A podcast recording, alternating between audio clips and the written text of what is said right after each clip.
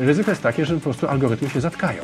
No bo algorytmy nie są z gumy, uwaga użytkowników też nie jest z gumy. Możemy po prostu się spodziewać, że zasięgi spadną znowu, no bo algorytmy będą musiały wybierać naprawdę do wszystkiego. To znaczy to też jest kwestia, żeby po prostu się nie przegapić tego momentu, że, że mamy jakiś pomysł na przykład, czy biznesowy, czy na projekt, czy na jakąś akcję, no to wrzućmy to tam najpierw, prawda?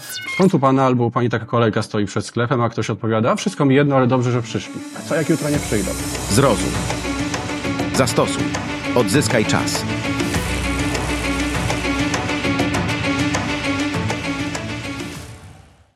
Witam Cię Piotrze. Cześć, cześć, witaj Paweł. Jak zawsze na początku chciałbym Cię poprosić o kilka słów o sobie, kim jesteś, czym się zajmujesz. Od mniej więcej, właściwie ponad 10 lat prowadzę agencję marketingu społecznościowego Social Media Now. No i u nas biznesowo to są dwa mniej więcej równoznaczne, równoważne tematy, czyli po pierwsze wszystkie tematy, wszystkie działania, które prowadzimy dla klientów, kampanie reklamowe, tworzenie treści, wszystko, co jest związane z social mediami, no i z Googlem też tak naprawdę, chociaż trochę w mniejszym stopniu. To ten pierwszy obszar no to tam ponad 20 osób, y, głównie na południu, chociaż ostatnio się troszkę zdywersyfikowaliśmy też regionalnie, terytorialnie. A drugi obszar to są wszystkie te edukacyjne działania, czyli szkolenia, warsztaty, czasami średnie i większe wydarzenia też. No i to jest trochę nietypowe chyba, tak jak rozmawiam y, z osobami z branży, że ta część to jest u nas właśnie mniej więcej połowa, też tak biznesowo. To jest dlatego, że ja to lubię po prostu. To znaczy po prostu pewnie na pewno mógłbym to inaczej poukładać i poustawiać, ale właśnie od ponad 10 lat sprawia mi przyjemność prowadzenie szkoleń, warsztatów, także no to się raczej nie zmieni. Także y, to są te dwa główne obszary. Dodam, że na pewno sam bym nie kojarzył, że idąc do agencji social media, tak naprawdę też można tam znaleźć jakieś szkolenia i jakieś warsztaty, ale dzięki temu na ciebie trafiłem. No, tak się nie, nie przechwalając za bardzo, ale jednak troszkę, no to te szkolenia nasze główne, czyli z Facebooka, Instagrama, no to są od ponad 10 lat najpopularniejszymi tego typu szkoleniami w Polsce, tego typu, czyli stacjonarnymi, yy, właśnie w całej Polsce, a nie tylko w jednym czy dwóch miastach, także no tutaj jest to główny temat. Ale ostatnio też TikTok, warsztaty z AI, także no jest to, oba te wątki są ciekawe, ale właśnie spotkania z ludźmi i właśnie też pomaganie im na żywo, czy, czy w trakcie zajęć, czy po zajęciach, to, to też jest coś, co cały czas lubię. Teraz mam takie pytanie, nazwijmy rozgrzewkowe. Myślę, że fajnie jest się wymieniać cennymi źródłami, dlatego chciałbym Cię zapytać, czy jest coś może, co ostatnio czytałeś, oglądałeś, słuchałeś, co zrobiło na Tobie jakieś szczególne wrażenie i chciałbyś to polecić naszym słuchaczom? No to takie trzy y, tutaj mam propozycje. Pierwsza, no to jest taka sprzed chwili, czyli taka bieżąca po prostu. Rozmawiamy akurat dzień po tym, jak OpenAI ogłosiło zmiany czy nowości związane z e, czatem GPT, także no to wczoraj dokładnie wieczorem było i rzeczywiście dużo ciekawych rzeczy. Na przykład możliwość tworzenia własnych tych GPTs, czyli właśnie własnych wersji tego narzędzia, które mogłoby e, służyć różnym celom, także już się w agencji też zastanawiamy, w jaki sposób to będziemy mogli wykorzystywać dla klientów, żeby e, jeszcze ciekawsze rzeczy dla nich robić. Jeśli chodzi o coś, co wcześniej oglądałem i to też na mnie zrobiło duże wrażenie, to jest wystąpienie Yuvala Harariego o przyszłości AI, to znaczy o tym, do czego to zmierza. Ja y, staram się być optymistą, jeżeli chodzi o te tematy i dzisiaj też mam nadzieję, że to będzie chociaż trochę widać. Natomiast Harari to jest y, człowiek, który raczej patrzy może nie tyle sceptycznie, co akurat on mówi, że woli te sceptyczne wątki pokazywać, bo te pozytywne, optymistyczne to twórcy narzędzi pokazują, co już nie musi. No i on w związku z tym e, w tym wystąpieniu właśnie, zdaje się, że to jest The Future of AI, czy coś takiego do, do znalezienia na YouTubie bez problemu. On mówi o tym, że może nas czekać koniec historii zdominowanej przez człowieka. No nie brzmi bardzo optymistycznie. Ale chodzi mu o to, że co prawda sztuczna inteligencja nie przejmie prawdopodobnie w najbliższym czasie kontroli fizycznej nad nami, natomiast może przejąć kulturę. Bo do tej pory nie było wcześniej takiej sytuacji, żeby jakieś inne istoty, nie my, nie ludzie, e, żeby jakieś inne, inne istoty tworzyły lub próbowały tworzyć dzieła różnego typu. No a ostatecznie kultura oczywiście nas kształtuje. Czyli e, no nie ta fizyczna kontrola, ale nam może grozić ewentualnie kontrola umysłu. Inaczej mówiąc, bardziej też może technicznie, jest też trzeci e, punkt, którym chciał polecić, raport, który się nazywa State of AI 2023. No i to, co tam piszą, to jest e, bardzo kompleksowy raport, ponad 160 stron danych y, prognoz na temat rozwoju sztucznej inteligencji, no tam y, to, co oni tam piszą miejscami jest spójne z tym, co Harari mówi. To znaczy, że te modele językowe, y, na przykład OpenAI, wkrótce y, jakby pochłoną wszystko, co ludzie wyprodukowali do tej pory. Czyli najszybciej pójdzie im pochłonięcie tekstu, wszy- wszystkich tekstów, które były do tej pory wyprodukowane, opublikowane. Później też zdjęć, później też treści audio, no i w momencie, kiedy pochłoną wszystko, no to już nie będą miały nic więcej do wchłonięcia i żeby się skalować, to będą musiały tworzyć swoje. No zresztą AI tworzy już dzisiaj. Więc no to jest, myślę, ciekawy wątek, jak to wpłynie w dłuższym czasie.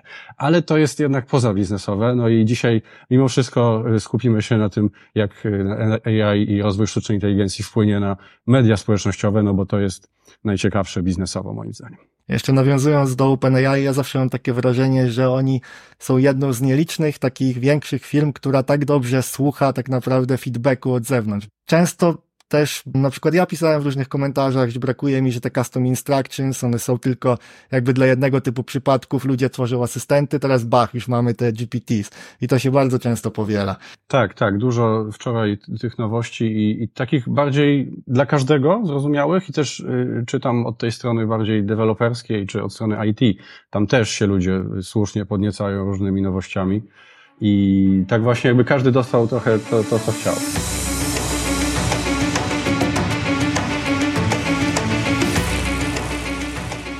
Dokładnie. Przejdźmy w takim razie do sedna sprawy, tak jak powiedziałeś. Gdzie z Twojej perspektywy aktualnie jesteśmy, jeśli chodzi o adaptację narzędzi opartych o AI, marketingu i właśnie w mediach społecznościowych? I czy faktycznie już teraz możemy powiedzieć, że ludzie i firmy z tego korzystają, czy raczej jest to taki ogrom szumu medialnego, ale jeśli się przyjrzymy faktycznemu wykorzystaniu, to nie jest jednak to taka już powiedzmy adaptacja pełna. Tu mamy dwa obszary i proponuję, żebyśmy się tego te, te podziału przez chwilę trzymali. To znaczy, z jednej strony e, rozwiązania oparte o, o AI wchodzą, można powiedzieć, od niedawna wchodzą w, tym, w ten obszar tworzenia, e, generowania. E, A z drugiej strony jest temat kampanii reklamowych, gdzie właściwie algorytmy od dawna są i teraz już dochodzą do etapu, na którym chcą pełnej władzy i pełnej kontroli nad tym, co się dzieje w kampaniach reklamowych. To od tego pierwszego zacznijmy. To znaczy, e, no Meta ogłosiła dosłownie e, czwartego, e, trzy dni temu, 4 listopada, ogłosiła, że będą wchodzić te, te opcje Generative AI do menadżera reklam. Także jeszcze ich tam nie widać, ale pewnie zaraz będą. I trzy dokładnie ogłosili. Pierwsze, że będzie można generować sobie tła do produktów na przykład, no pewnie też usunąć tło bez problemu, e, a potem generować różne warianty tła do produktów na przykład, e, no do czegokolwiek tak, na, po- tak naprawdę. E, Druga opcja to będzie poszerzanie obrazów, zdjęć, czyli no wi- wiadomo, że jak mamy taki, ja chcę mieć kwadratowy lub odwrotnie, jak mamy poziomy, chcę mieć do relacji e, 9 na 16, no to to też oczywiście jest dostępne w innych narzędziach, Photoshop i tak dalej, no ale to teraz e, no, zgodnie z przewidywaniami po prostu wchodzi do menadżera reklam. I trzecia jeszcze opcja, czyli generowanie wariantów y, tekstu. Y, No też oczywiste zastosowanie, jak napisaliśmy sobie jakiś jeden tekst, no to system nam wygeneruje kilka, y, sparafrazuje prawdopodobnie y, kilka podobnych. Czyli oczywiście to było dostępne do tej pory też w różnych innych narzędziach i tak naprawdę te trzy drobne opcje, no to nie wyczerpują tematu, bo w tych innych narzędziach można sobie cały czas wygenerować y, dużo, dużo więcej. No ale, ale to, to wchodzi, można powiedzieć, tak? I tutaj rzeczywiście się y, marketingowcy, agencje, osoby indywidualne też powoli orientują, co tu jest właściwie możliwe i jakie treści możemy tworzyć dzięki tym, tym rozwiązaniom e, generującym. Natomiast jeżeli chodzi właśnie o, o, o system reklamowy, no to tutaj to mamy już do czynienia z tym od wielu lat. Y, Wiadomo, że od właściwie prawie początku nie da się zrobić kampanii reklamowej na Facebooku czy na Instagramie bez wykorzystania sztucznej inteligencji. No po prostu te algorytmy tam wszystko optymalizują i tutaj, y, tak jak powiedziałem, dochodzimy do momentu, w którym te algorytmy zaczynają się domagać pełnej władzy i chcą już mieć pełną kontrolę nad tym, co właściwie się dzieje w tych kampaniach reklamowych, czyli kto to będzie dokładnie widział, y, co się dokładnie będzie wyświetlać, jak będą wydawane budżety, gdzie to będzie, w których miejscach. To jest też bardzo ciekawy wątek. Być może go rozwiniemy, ale, ale tu jesteśmy już dalej, można powiedzieć, bo, bo to się dzieje od wielu lat. Będę kontynuował ten temat. Jakie widzisz nowe możliwości, a jakie właśnie zagrożenia, tak jak wspominałeś o tych algorytmach, mm, wraz z rozwojem sztucznej inteligencji? Czy nie obawiasz się jako osoba prowadząca właśnie agencję, która się tym zajmuje, że już niedługo przycisk na przykład promuj post na Instagramie będzie ustawiał kampanię lepiej niż specjalista spędzający nad tym na przykład cały dzień. No to jest ciekawy właśnie argument, czy przycisk, czy tam w ogóle generalnie system, przedstawiciele mety ostatnio też właśnie mówią, że, że jeżeli przekażemy pełną kontrolę algorytmom, no to możemy się spodziewać lepszych wyników. Więc y, faktycznie porozmawiajmy o tym, ale trzymając się tego podziału, może zacznijmy od jednak tego pierwszego, czyli tego generative AI, tak, że, że tworzenie treści, kontentu po prostu.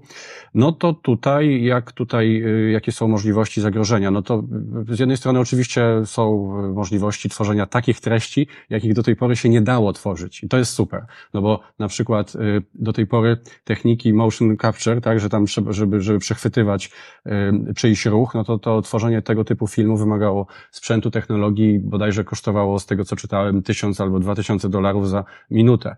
Y, Teraz są rozwiązania, konkretnie takie narzędzie, które się nazywa Wonder Studio, Wonder Dynamics, gdzie nagrywamy sobie film po prostu z jakąś osobą, a później na zasadzie przeciągnij, upuść, przeciągamy sobie jakąś inną postać na tę osobę i mamy film z tą inną postacią, czy jakąś maskotką, czy jakimś robotem, czy czymkolwiek, bo tam można wybrać z listy albo grać swoją.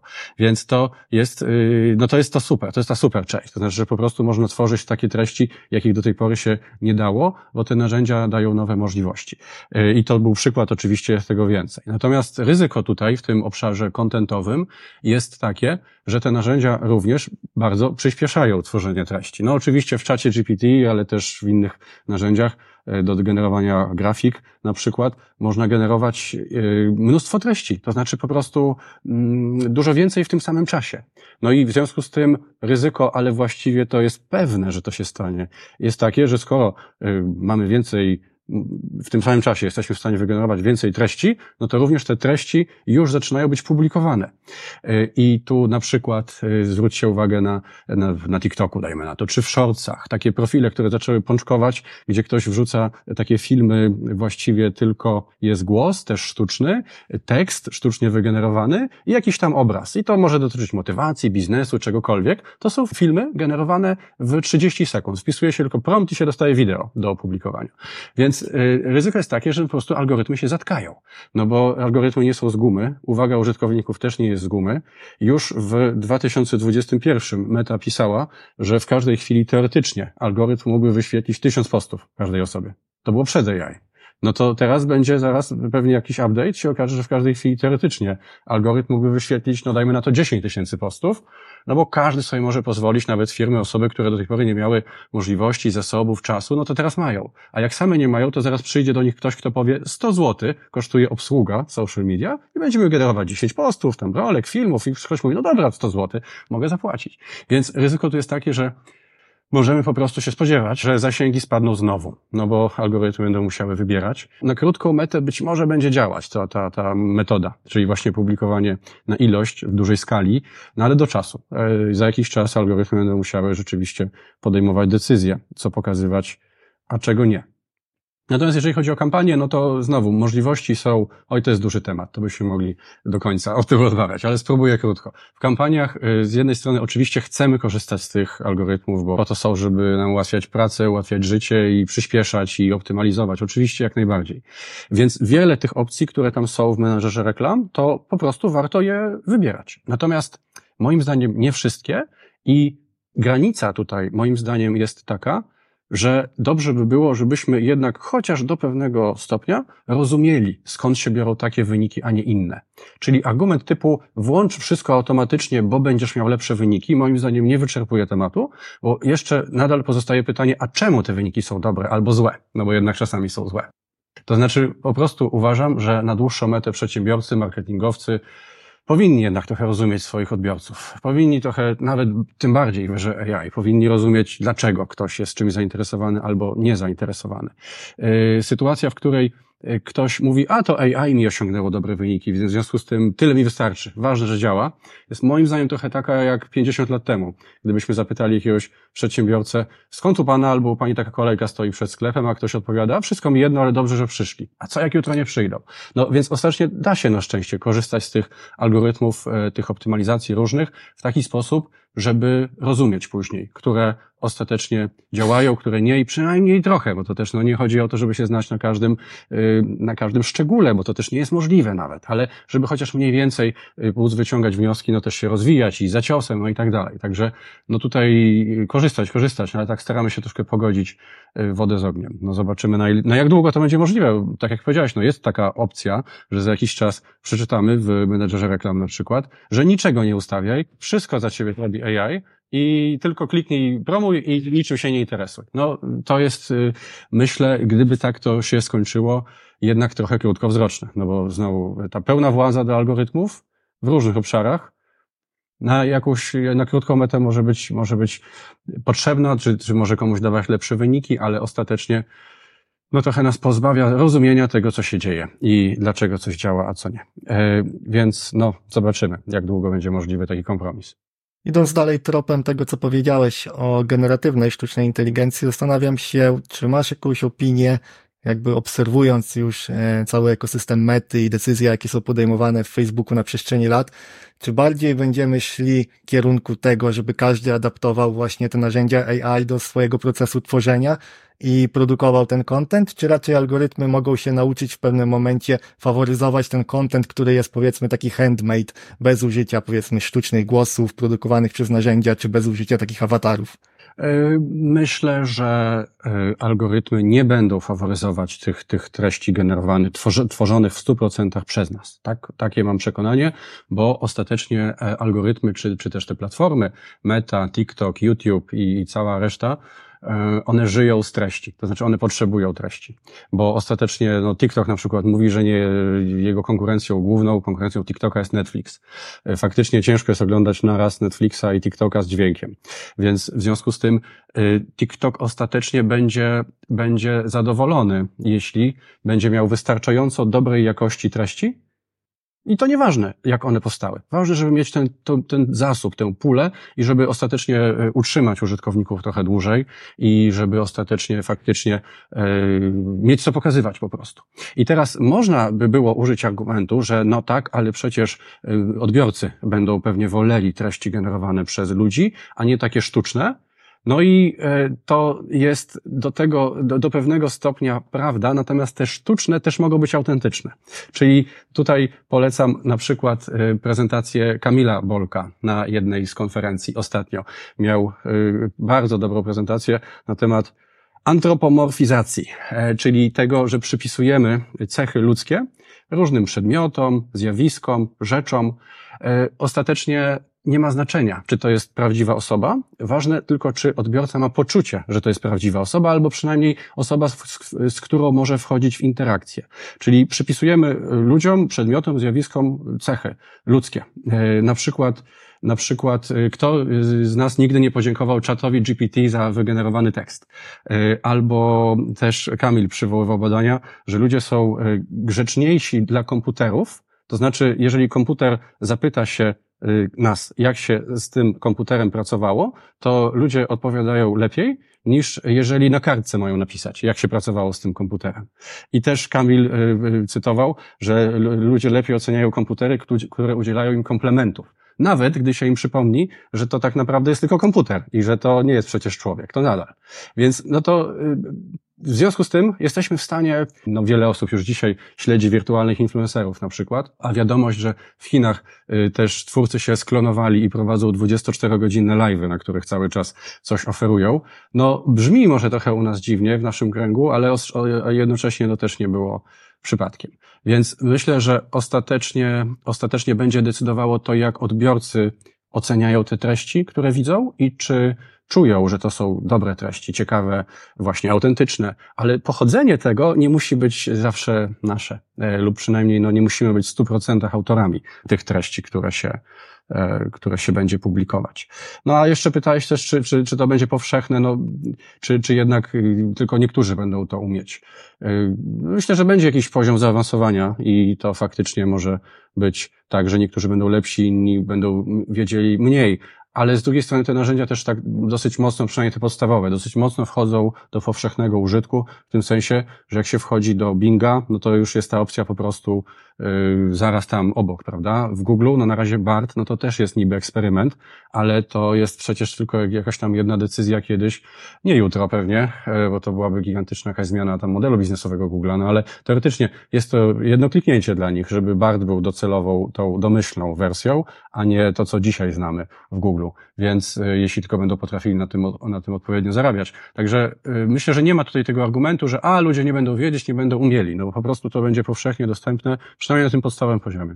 Opublikowałem nawet kiedyś takiego TikToka z tą informacją o tych influencerach z Chin, 24 na dobę i on chyba na moim koncie największe poruszenie wywołał tak naprawdę i wydaje mi się, że dla mnie, dla ciebie to jeszcze jest dziwne i dla ludzi w naszym wieku czy z tych pokoleń, ale tak sobie myślę, że dla pokoleń, które teraz na przykład są w szkole, które będą gdzieś tam dorastać, to już będzie naturalne i oni będą mogli spędzać z takimi influencerami więcej czasu niż z normalnymi pewnie.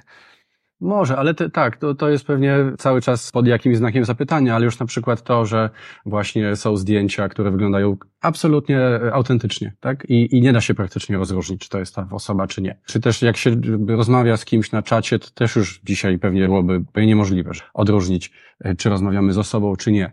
E, no to to ważne, żeby mieli poczucie, że tam ktoś jest po drugiej stronie. To niekoniecznie musi być prawdziwy człowiek. I w związku z tym e, myślę, że no jeszcze inaczej mówiąc, czy treści te, te takie tworzone ręcznie, że tak powiem, takie w stu procentach ludzkie będą zawsze popularniejsze, no a czy dzisiaj w sklepach rękodzieło dominuje? Czy jednak ta produkcja masowa, mówię już o takich fizycznych, normalnych produktach. Jest miejsce na jedno i drugie, natomiast no jednak, jednak skala produkcji też się liczy i w związku z tym pewnie ostatecznie no może wygrać.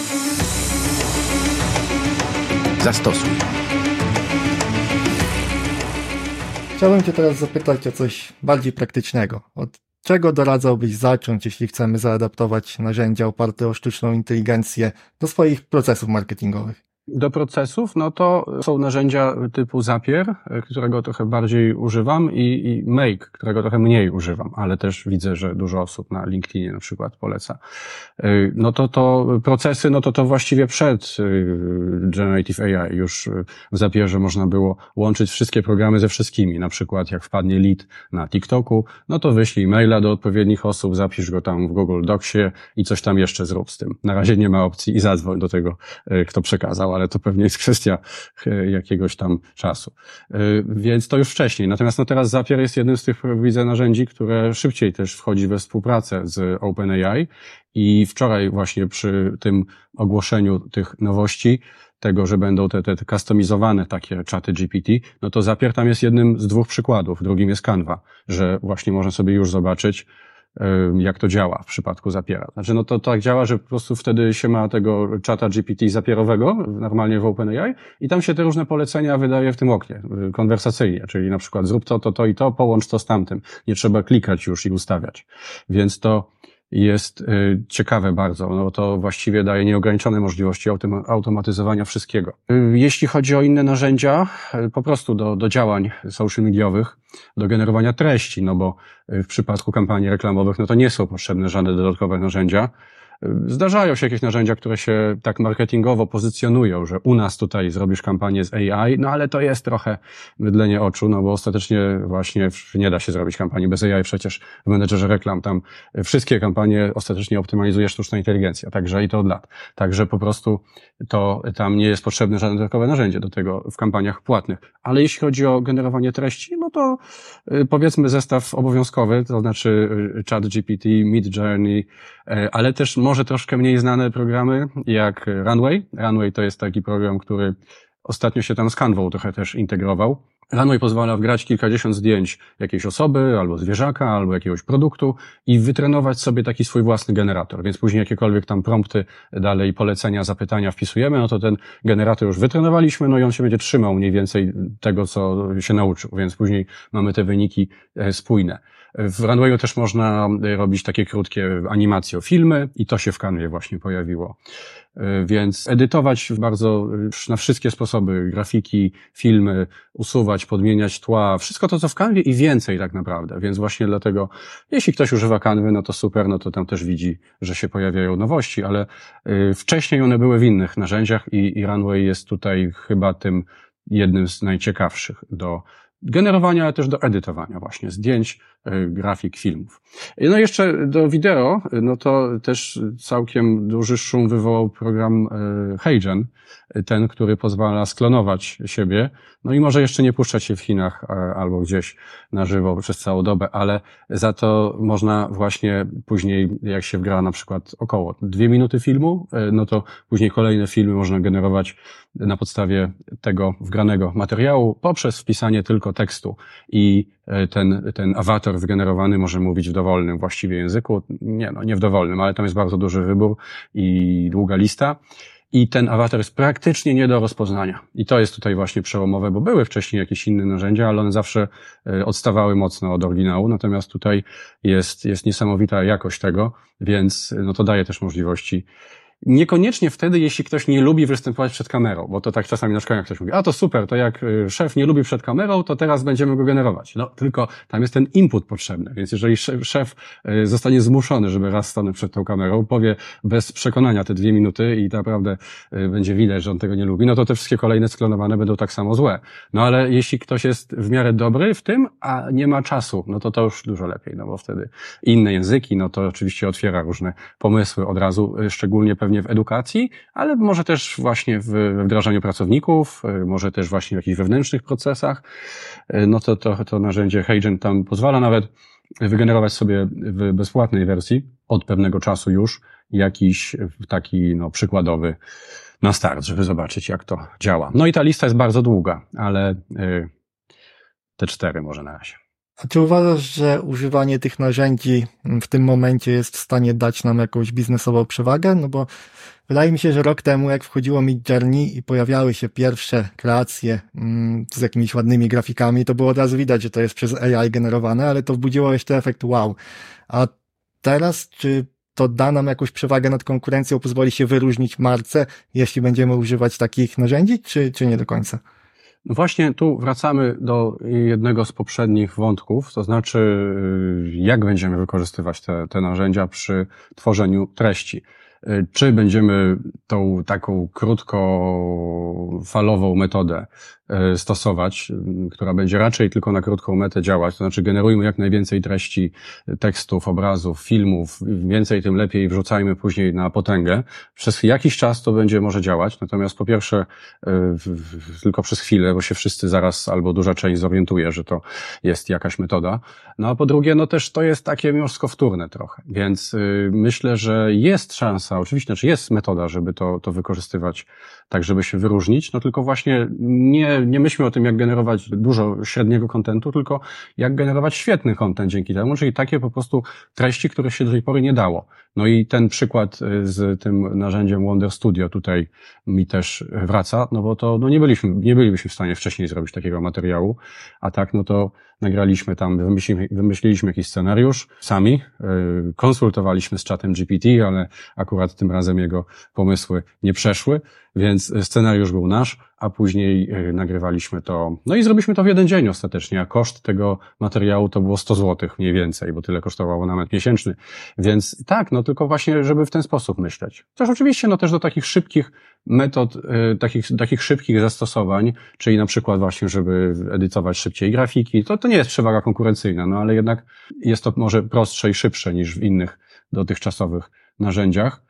E, żeby na przykład też, e, jeśli chodzi o czata, żeby na przykład niekoniecznie może generować za jego pomocą teksty, bo to no, no czasem jakoś tam wychodzi, ale zwykle jest dużo poprawiania i y, często to, szczególnie jak się nie, nie, nie zastosuje najlepszego promptu, no to wychodzi trochę sztucznie, ale żeby właśnie wrzucić mu już jakieś napisane wcześniej teksty i poprosić, żeby albo je poprawił, ocenił w skali od 1 do 10, wskazał dokładnie fragmenty, które warto by było zamienić i co tam wstawić dokładnie zamiast tego fragmentu, no to to tylko na lepsze może wyjść, prawda? No bo dostajemy po prostu jakąś opinię, która jest w minutę 30 sekund, więc natychmiast możemy później ocenić, co chcemy poprawić albo, albo zmienić.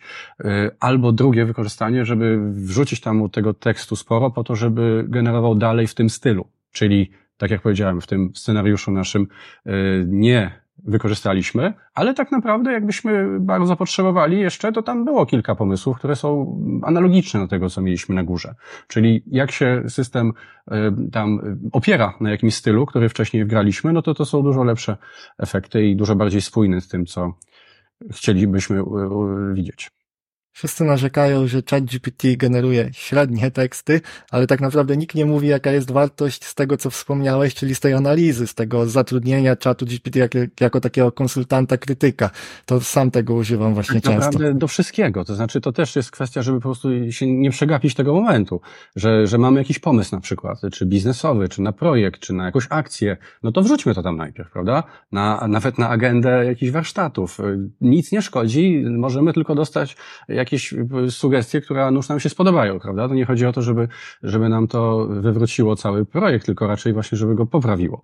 Więc tak, tak, takie konsultowanie właściwie czegokolwiek, to jest y, moim zdaniem no dzisiaj już y, jedno z tych takich zastosowań, które są, są tylko na plus.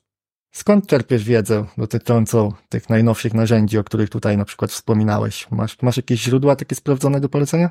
No, LinkedIn oczywiście, bo tam e, no, jest mnóstwo treści i to właściwie natychmiast, jak się coś dzieje. E, mimo e, mojej oczywiście też antypatii do właściciela aktualnego, no mimo wszystko na dawnym Twitterze e, też jest trochę osób, które póki co tam publikują, natomiast zobaczymy jak długo, bo te kolejne pomysły łącznie z tym, żeby wszyscy tam płacili subskrypcję, zobaczymy, czy to się potwierdzi, czy nie, ale to gdyby się miało potwierdzić, no to to już pewnie będzie gwóźdź do trumny.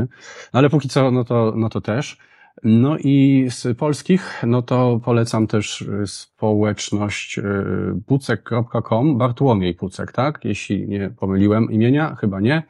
No to jest społeczność, y, którą, którą, do której niedawno dołączyłem, także tam się rozglądam dopiero, ale nie tylko AI, ale, ale również, no i widzę, że tam jest raz, że dużo osób ciekawych, dwa, że dużo treści ciekawych, newsletter raz na jakiś czas, chyba raz na tydzień.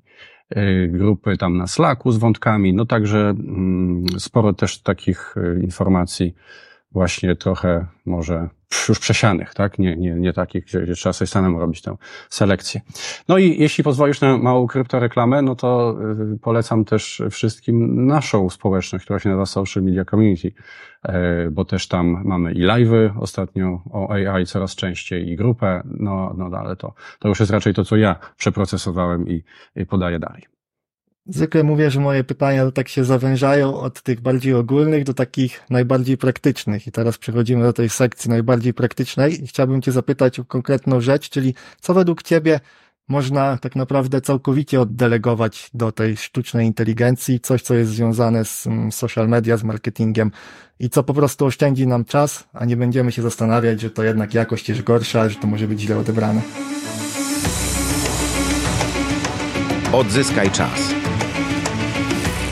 No trochę próbowałem przemycać tego po drodze, także, także po pierwsze te procesy, no to to właśnie te tematy, y, procesy związane z zapierem, no na przykład też maile, tak, żeby też przekazywał odpowiednim osobom, y, jak przyjdzie tutaj faktura, to wyślij tam. Y, nawet w ramach y, właśnie jakiegoś systemu mailowego, oczywiście Gmail i inne, można sobie sporo czasu oszczędzić, żeby, żeby już tego ręcznie nie robić.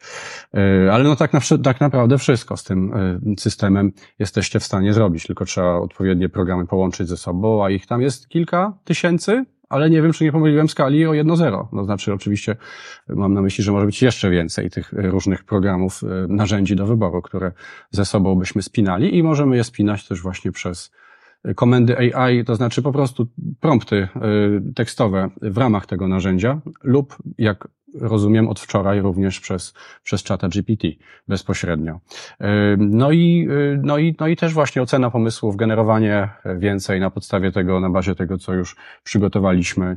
No to są takie, mm, to są takie rozwiązania, które mogą tylko pomóc, bo przyspieszają pracę i, i trzymają się tego standardu, który już sami wypracowaliśmy. No właściwie to wydaje mi się, że trochę też to poruszyliśmy, ale jeszcze dla pewności zapytam, mm, czy masz takie swoje konkretne, ulubione zastosowania AI, czatu GPT, Midjourney i innych narzędzi, które chciałbyś powiedzieć? Dobrze, że pytasz, bo jeszcze mi się przypomniała ta opcja, y, która chyba od wczoraj właśnie już tam nie wymaga klikania, bo tam w tym czasie trzeba było tam przeklikiwać się między różnymi wariantami, modułami, ale w kontekście social mediów, to znaczy konkretnie analizy wyników kampanii, no to ta opcja, która się nazywała Automatic Data Analysis, coś, coś, coś w tym stylu, lub teraz już być może nie trzeba, Advanced Data Analysis, teraz już być może nie trzeba nawet jej tam wybierać z listy, tylko jest po prostu. To, y, no to jest też coś niesamowitego, no bo to po prostu pozwala na przykład wgrać plik CSV pobrany wcześniej z Facebooka z całego miesiąca, dajmy na to, wyniki kampanii. Potem nie tylko sobie rozmawiać z tym plikiem, czyli tam y, się domagać od systemu, żeby nam różne informacje z tego pliku wyciągał i odpowiadał na różne pytania, y, co lepiej działo, co gorzej, gdzie skalować budżet, gdzie nie, jego zdaniem oczywiście, to później trzeba jeszcze przeanalizować i przepuścić przez swoje doświadczenie, wiadomo. Ale też jeszcze można później y, poprosić o przygotowanie pliku, który będzie uproszczoną wersją, albo będzie zawierał tylko fragmenty tego gigantycznego arkusza, który byśmy pewnie przekopywali ręcznie przez trzy godziny. Więc y, proste podsumowanie właśnie wszystkich kampanii, albo 10 najlepszych, od najlepszej do najgorszej. Y, może też bez problemu tam wziąć pod uwagę różne czynniki, czyli na przykładzie najprostszego, najprostszych trzech czynników, które są najbardziej y, uniwersalne w kampaniach y, płatnych, y, czyli CTR, współczynnik kliknięć, CPM, czyli koszt tysiąca wyświetleń i CPC, czyli koszt kliknięcia. To są takie podstawowe te, te dane, no ale za to, ponieważ są podstawowe, no to można je wspólnie dla wszystkich kampanii sobie porównywać, niezależnie od celu reklamowego, grup docelowych i tak dalej, materiałów reklamowych, no to no to można sobie wtedy w tym zapytaniu wpisać właśnie, że, że oceni te wszystkie kampanie pod względem tych trzech czynników i wszystkie mają równą wagę i oceń e, od najlepszej do najgorszej. I to nie jest żaden problem dla systemu, że CPC im niższy, tym lepszy, a CTR im wyższy, tym lepszy, a CPM im niższy, tym lepszy, no to są rozwiązania, które bardzo przyspieszają po prostu taką wstępną analizę wyników, a później nadal jest praca dla kogoś, kto potrafi wejść głębiej i to przesiać dalej przez swoje doświadczenie. To jest też ciekawy przykład, bo być może dwa tygodnie temu albo tydzień temu, jakoś opublikowałem rolkę, gdzie pokazywałem, jak można pobrać dane na temat statystyk ze swojego konta na Instagramie i dokładnie w ten sam sposób przeanalizować, bo ludzie bardzo często tam piszą, że no ciężko jest tam czegoś się dowiedzieć z tego panelu w tej aplikacji Instagrama, a możesz po prostu wyeksportować i zobaczyć, jak długie rolki działają. I dokładnie później trafiłem na TikToka od ciebie, który, gdzie pokazywałeś to, co mówiłeś, czyli ten sam eksport, tylko dla reklam. A tutaj tę drugą stronę ktoś może z Was, jeżeli oglądacie, słuchacie teraz, ktoś, ktoś może pomyśleć, no ale czemu te dane przekazywać? No to jest, jest ta gwiazdka, prawda? Że y, rzeczywiście trzeba w tym momencie być świadomym, że to przekazujemy tam do, do tego. Natomiast, natomiast y, można sobie tam też wyszukać opcję, żeby wyłączyć trenowanie y, modeli OpenAI na tych danych. No to jeżeli ktoś nie chciałby, żeby te dane były wykorzystywane dalej, no to da się w, w, po prostu przez odpowiedni formularz tam zgłosić e, to, to swoje konto OpenAI, no i oni się zobowiązują, że nie będą tych danych dalej wykorzystywać. Także to jeszcze taka ciekawostka. Natomiast, e, no też z drugiej strony, oczywiście trzeba, trzeba uważać, co się wgrywa i e, pewnie danych wrażliwych nie powinno się mimo wszystko no ale no też, też jakby byłbym naprawdę, naprawdę byłbym bardzo, bardzo zaskoczony, gdyby się okazało, że OpenAI zrobiło czata GPT tylko po to, żeby wykraść wyniki tej czy innej kampanii z tego czy innego konta. To jednak jest jednak gigantyczne morze danych, prawda? Więc tam to, to też jest jednak jakaś skala większa.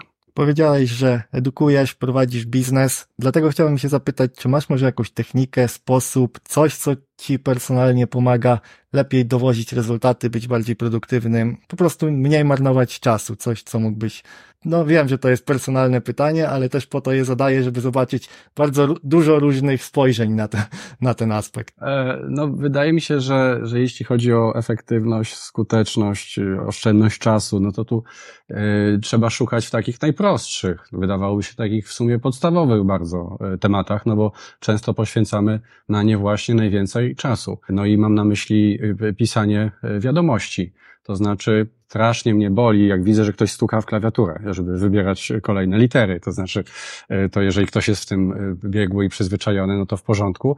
Natomiast też te tak naprawdę algorytmy różnego typu, e, po pierwsze pot- potrafią przecież rozpoznawać mowę, także też na przykład zamiast wysyłania wiadomości głosowych, które później ktoś musi odsłuchać i stracić na to czas, można przecież tam korzystać z rozpoznawania mowy, więc to raz, że przyspiesza pisanie, a dwa, że przyspiesza też odbiorcy, no lub tam to już szczegóły, no ale też tam na klawiaturze dużo szybszy sposób wprowadzania tekstu to jest przesuwanie po prostu po odpowiednich literach, rzadko włącz średnią opcję i, i to trochę wygląda jak, jak, jak właśnie jakby ktoś coś rysował, natomiast no to jest szybszy sposób wprowadzania tekstu. Także poza tymi rzeczami, co wcześniej omawialiśmy, to jeszcze taki drobiazg na koniec. Niby drobiazg, no ale ile czasu dziennie się spędza na właśnie wprowadzaniu tekstu i wysyłaniu go później komuś. Ziarnko do ziarka. E, Dzięki wielkie za rozmowę. Na koniec tylko powiedz, gdzie można Cię znaleźć, konta na social mediach, strony internetowe, wszystko. E, No, to jeżeli pod marką osobistą, no to jestem e, i na Facebooku oczywiście, i na LinkedInie. Trochę mniej na YouTubie. Nie, nawet na YouTubie nie jako Piotr Chmielewski, tylko już jako agencja. No więc to, to Facebook i, i LinkedIn. Jako social media now, no to szerzej, czyli i Facebook, i Instagram, i LinkedIn i YouTube i TikTok, bo też na TikToku jest bardzo ciekawie. I szczególnie jeżeli się korzysta z płatnych y, opcji, no to można trochę rzadziej publikować, ale te materiały, które się zrobiło, wykorzystywać dłużej. A że system jest bardzo podobny do, do tego systemu mety, no to, to, to łatwo się tam odnaleźć. Więc na TikToku też, maila też używam. Dzięki wielkie. Dzięki.